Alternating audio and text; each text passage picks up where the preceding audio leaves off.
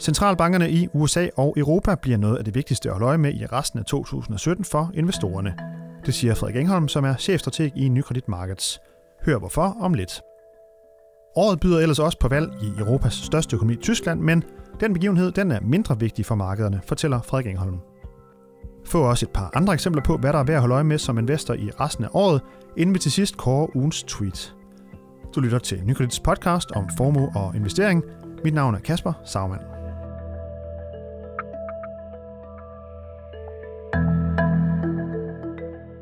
Investorer verden over havde i første halvår af 2017 øjnene rettet mod det franske valg, som man frygtede ville kunne ryste eurosamarbejdet.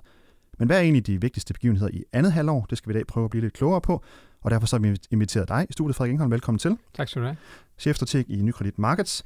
Vi står jo her i øh, starten af august, øh, og øh, når vi kigger ud over resten af kalenderåret 17, hvad, hvad, hvad har du så øje på som noget af det, det vigtigste sådan i forhold til, til markederne? Noget af det, som vi og jeg vil sige markedet generelt har rigtig meget øje på, det er udmeldinger fra den amerikanske og den europæiske centralbank. Der ventes for begge de to centralbanker at blive øh, annonceret nogle ændringer i, øh, i den måde, de, øh, de agerer på i forhold til de opkøbsprogrammer, der har, der har ligget i centralbankerne i meget lang tid.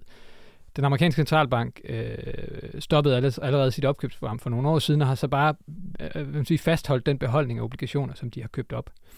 De har altså hver gang, der var en obligation, der løb ud, så har de tilbagekøbt øh, en ny obligation for det samme beløb. Så de har fastholdt en uændret balance. Og bare lige for at sætte nogle tal på, det er 4.500 milliarder dollar, som de har obligationer for, cirka. Og det er, øh, for lige at sætte relation til noget, så svarer det til cirka en femtedel af værdien af S&P 500-indekset, det store amerikanske aktieindeks. Og det svarer til cirka en fjerdedel af, af hele den amerikanske økonomis størrelse, kan man sige. Så det er, det, det er store tal, vi snakker om her. Øhm, og, øh, og det er en stor stigning, man kan sige. Det her, det, det her tal, det siger, hvor, hvor stor balancen er. Vi kan også snakke lidt om, hvor, hvor meget er den steget over den her periode. Og vi kommer altså fra, fra et tal, der lå tættere på 1000 milliarder dollars. Så, så en I kæmpe 2010, stigning inden krisen. Inden krisen ja. øhm, så det er en kæmpe stigning, og de startede med deres opkøb i slutningen af 8, og så, så, så eksploderede balancen lige siden da. Og de sidste par år har de så ikke vokset balancen yderligere i USA. Altså bare fastholdt den, den beholdning af obligationer, de har. Og det, der er det spændende nu, det er, at de har givet lyd øh, over de sidste par måneder omkring, øh, at, at deres intention er at begynde at, at nedskalere. Og det gør de altså ikke ved at sælge ud, men det gør ikke den store forskel. De gør det altså bare ved, at når obligationer løber ud, så lader de være med at, at, at, at, at købe nogle nye i stedet for. Så på den måde, så vil balancen lige så stille igen blive, blive mindre. I starten vil det gå langsomt. De har annonceret sådan en, en plan for det. I starten er det, er det, er det omkring 10 milliarder per måned, øh, både statsobligationer og, øh, og realkreditobligationer. Dollar. Og, så, og dollar, ja.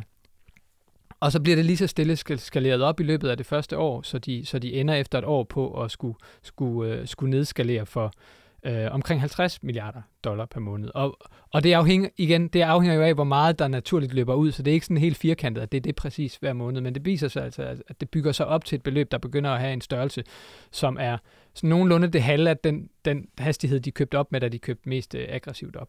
Og hvilke konsekvenser øh, får det, når der ryger så meget øh, ja, når der sker de her store øh, likviditetsændringer, kan man sige, i forhold til de obligationer? Ja, men man kan sige, det det den proces, vi har været igennem i lang tid, og det gælder ikke kun den amerikanske eller den europæiske, som vi vender tilbage til, men, men centralbanker generelt, det gælder altså også den japanske og til dels også den kinesiske og, og flere andre centralbanker, der er lidt, lidt mindre. Øh, der er ikke så mange, der bider mærke i, hvor meget den, den øh, svenske rigsbank øh, køber op for. Men, men en hel række centralbanker har ført den her politik, de her kvantitative lempelser, eller QE, som vi kalder det, hvor de altså øh, køber obligationer op, og det når de køber en obligation, så trykker de dybest set nogle penge elektronisk og skubber så de penge ud i markedet. Og den her øh, rigelighed af penge i markederne har været med til at holde hånden under alle mulige forskellige finansielle aktiver. Det gælder aktier, det gælder forskellige andre typer af obligationer, der er lidt mere risikable, altså virksomhedsobligationer for eksempel, og obligationer i andre dele af verden også. Øh, hele emerging markets, altså udviklingslandene, hele komplekset der er helt klart også blevet gavnet af, at der har været så rigeligt med penge i den vestlige verden, der så har søgt ud og, og skulle finde en, et, et afkast i verden. Og det har været med til at presse en masse aktivpriser op. Så der er en, en kan man sige, sådan en, en usikkerhed forbundet med, når vi begynder at, at, at gå den anden vej, hvilken effekt vil det så have på aktivpriserne? Vil det presse renterne op og dermed også øh, påvirke mere rentefølsomme ting, som blandt andet øh, på lidt længere sigt også boligmarkedet, som er meget følsomme over for, hvad for et renteniveau vi har. Så det her har altså implikationer bredt i markedet. Er der nogle af særlige aktiver, man kan sige, vil blive påvirket af det, eller, eller er det sådan mere bredt? Nej, men man kan sige, det, det, det, det effekten her er jo, at, at, at centralbanken køber eller har købt øh, statsobligationer og realkreditobligationer, og flest statsobligationer. Så det er der, vi, vi kan, man kan sige, der kan man forvente at se den tydeligste effekt. Men det er sådan på de finansielle markeder, at, at specielt statsobligationsrenten har betydning for rigtig mange andre aktiver. Altså du bruger den til at vurdere, det, det bliver betragtet som det risikofrie aktiv, og den rente på det, det er ligesom den alternativ, det alternativ, du har, når du vurderer alle mulige andre investeringer. Så sådan anden runde effekterne af det her, det, det er sådan øh, kendt for at have at være meget store på andre aktiver. Så det er faktisk hele vejen rundt, det påvirker, når vi, når vi køber op der. Og hvor, hvorfor er det, de, de så gør det? Hvorfor er det, de lader være med at, at forny øh, de her obligationer? Jamen, det, det, det, er et, det er et forsøg på at, at komme tilbage, mere tilbage til, hvor vi startede. Altså føre en mere normal pengepolitik. Og en normal pengepolitik er ikke forbundet med, at, at den amerikanske centralbank ejer en, en kæmpe andel af de samlede statsobligationer. Det, det, er ikke, det er ikke sådan, man normalt gør.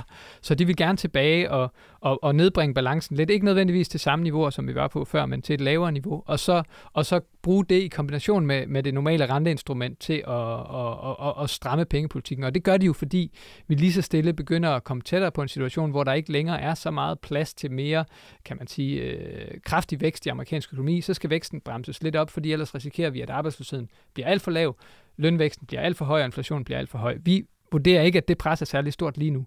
Men det er det, som de prøver at imødegå med de her lige så små justeringer, som jo eskaleres op i løbet af et år.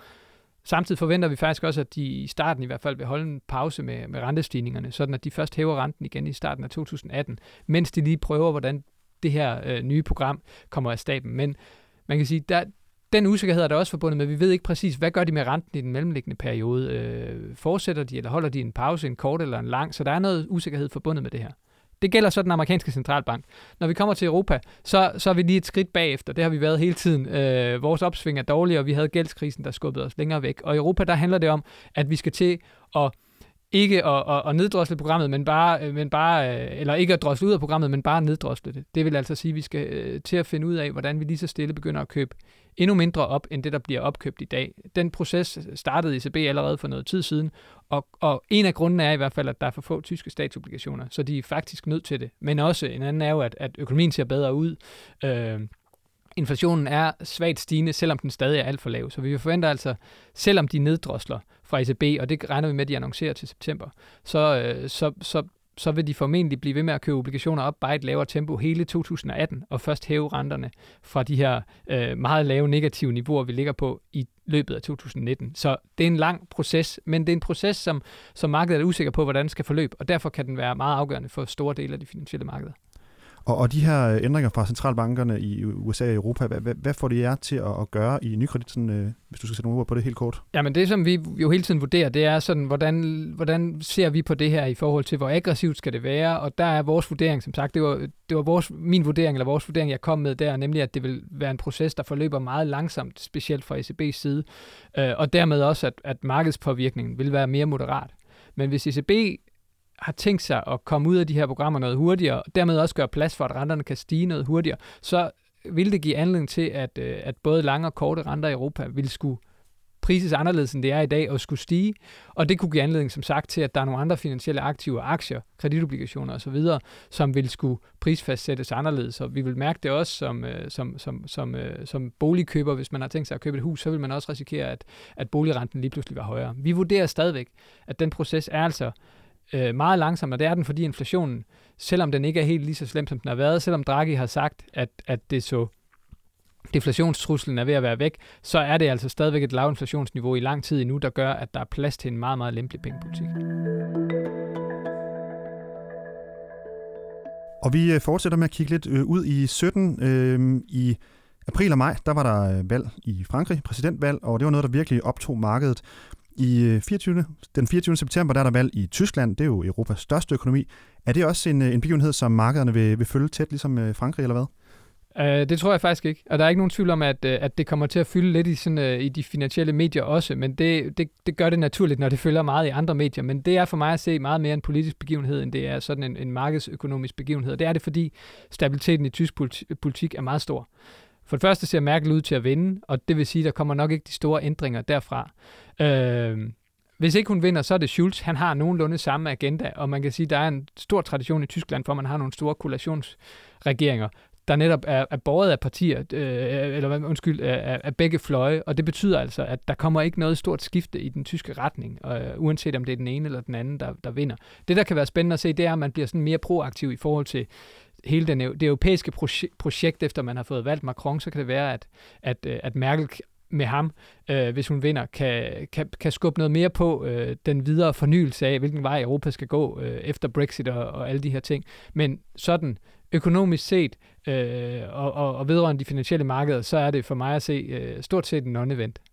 Godt, og så er der øh, ellers øh, yderligere to begivenheder øh, i resten af året, som jeg ved, du også gerne lige vil, vil ind på. Kan du lige nævne dem kort, og hvorfor det er, at de også er interessante? Ja, men jeg vil sige, den, den vigtigste af dem er nok i virkeligheden det amerikanske gældsloft, som, som, som, som tidligere har været noget, der har kunne spille et pus på markederne. Det var faktisk øh, debat om det her gældsloft, der førte til, at amerikanerne mistede deres øh, stjerne-rating, den her AAA-rating hos S&P, et af de største ratingbyråer, øh, på deres statsgæld tilbage i 2011. Og, og og gældsloftet er simpelt øh, sagt egentlig en grænse for, hvor meget gæld kan, kan, kan, kan man som stat udstede. Og det er kongressen, der er med til at, at, at forhøje den, hver gang man rammer det loft. Og normalvis så burde det ikke give anledning til noget, for man har jo lavet et budget og besluttet, hvor mange penge man skal bruge, og det giver så anledning til et eller andet underskud, der giver anledning til noget øh, behov for at udstede noget gæld.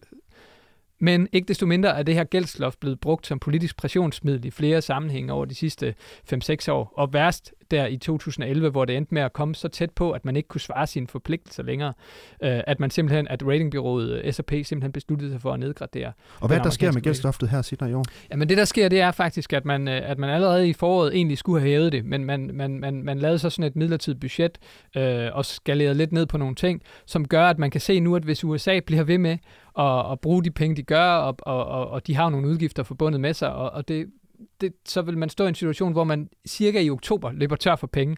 Og der er man altså simpelthen nødt til at hæve det her, det her øh, gældsloft, fordi ellers så øh, kan den amerikanske stat ikke rigtig svare sine forpligtelser der, hvor den skal. Det er ikke sådan en, en, vi kender ikke en fast dato, for man kender ikke helt betalingsforløbet, så det er ikke sådan, vi kan sige, per den dag går det helt galt, hvis ikke det bliver for højt.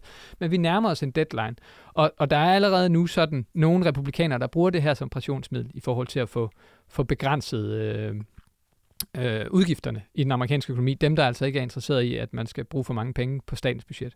Godt, og den anden del, det er noget med Kina. Kan du nævne øh, relativt kort, hvad helt, det er? Helt kort. Øh, Kina holder en partikongres hver femte år, og det er den, der bliver holdt øh, næste gang her til i løbet af efteråret, formentlig øh, i slut oktober, start november. Og der dels kan man udpege nogle nøglepersoner til, til lederskabet i Kina, øh, genudpege øh, lederen Xi, og, øh, og derudover så tegner man retningen for fremtiden. Hvad er det for nogle ting, Kina vil fokusere på? Og Kina har jo altså ret god mulighed for at at, at, at beslutte noget, der batter her, fordi de altså også styrer banksektoren i, i, i, i den kinesiske ledelse. De styrer også en stor del af erhvervslivet i Kina. Så det er stadig en planøkonomi, hvor de signaler, der kommer fra toppen, de er meget afgørende. Og der tætter man altså signalerne for de næste fem år.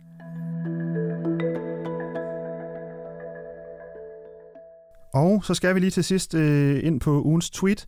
Det er Donald Trump, USA's præsident, som vi jo alle sammen kender, og det er egentlig en sammenskrivning af to tweets. Øhm, han har været ude og, og, og skrive lidt omkring det amerikanske atomarsenal, og han skriver blandt andet, at Forhåbentlig får vi aldrig brug for denne magt, men øh, der vil aldrig komme et tidspunkt, hvor vi ikke er den mest magtfulde nation i verden. Og øh, det er jo i relation til Nordkorea, som han har haft en, en disput med, og var ude også at, at sige nogle ting med, at øh, hvis Nordkorea ikke rettede ind, så vil han øh, komme efter dem med fire and fury, bål og brand, øh, i, i en grad, som verden aldrig har set før. Øh, noget den, du har. Hvad, hvad, hvad, hvad tænker du om det, Frederik? Jamen, jeg, jeg synes egentlig, det mest interessante er, at der er ikke nogen, noget nyt i, Trump gerne vil have en hård linje over for Nordkorea, og, og gerne vil, vil stå stærkt sådan udenrigspolitisk og vise, at han er en stærk mand. Det der, det der er bekymrende, kan man sige, i relation til det, synes jeg, det er, at de de øh, nyheder, der er fulgt i, i kølvandet på de her udtalelser, nemlig at de er ukoordineret med hans forsvarsministerie og hans øh, udenrigsministerie. Det vil altså sige, at Trump igen lader til at agere lidt sådan på egen hånd, øh, ud fra sin egen intuition, uden at konsultere de stærkeste rådgiver på det her felt. Og, og det er bare ikke en særlig stærk position at stå i, når man ikke har nogen som helst udenrigspolitisk øh, eller forsvarspolitisk erfaring. Og, og jeg tror, det gør mange i hele det diplomatiske univers, og også forsvarsspecialister, sikkerhedsspecialister, bekymret for, om Trump kan male sig op i et hjørne, han ikke, han ikke kan komme ud af igen. Altså komme til at sige noget, der tvinger ham til at bruge nogle hårde midler, end han egentlig havde tænkt sig, fordi han er kommet til at, at male sig op i et hjørne. Og det og det kan man måske frygte lidt mere. Det kan man sige, kan Nordkoreansk præsident ikke også gøre det? Jo, måske, men han kan jo selv bestemme, hvad der bliver vist på tv. Det kan Trump ikke rigtigt. Han kan ikke styre det. Så, så, så det er den frygt, folk sidder med, at Trump simpelthen ikke har erfaringen, og så kommer til at rode sig ud i noget, han ikke kan bunde i, særligt når han ikke bruger sin rådgiver. Det er derfor, det har ramt markederne de sidste par dage, og også ser ud til at gøre det lidt igen i dag med en negativ stemning, der, der har kostet sådan lidt større end, normale fald i, i, øh, i de store aktieindekser, og også trukket renterne yderligere ned. Godt. Så øh, det bliver nok ikke sidste gang, vi nævner Donald Trump, øh, men lad os håbe, det, det går lidt øh, mere stille og roligt for sig i forhold til Nordkorea. Tak fordi du kom i hvert fald, Frederik Ingholm. Selv tak. Du har lyttet til Nykredits podcast om formue og investering. Du kan følge podcasten hver uge på nykredit.dk eller på iTunes, SoundCloud, Stitcher og TuneIn. Tak fordi du lyttede med.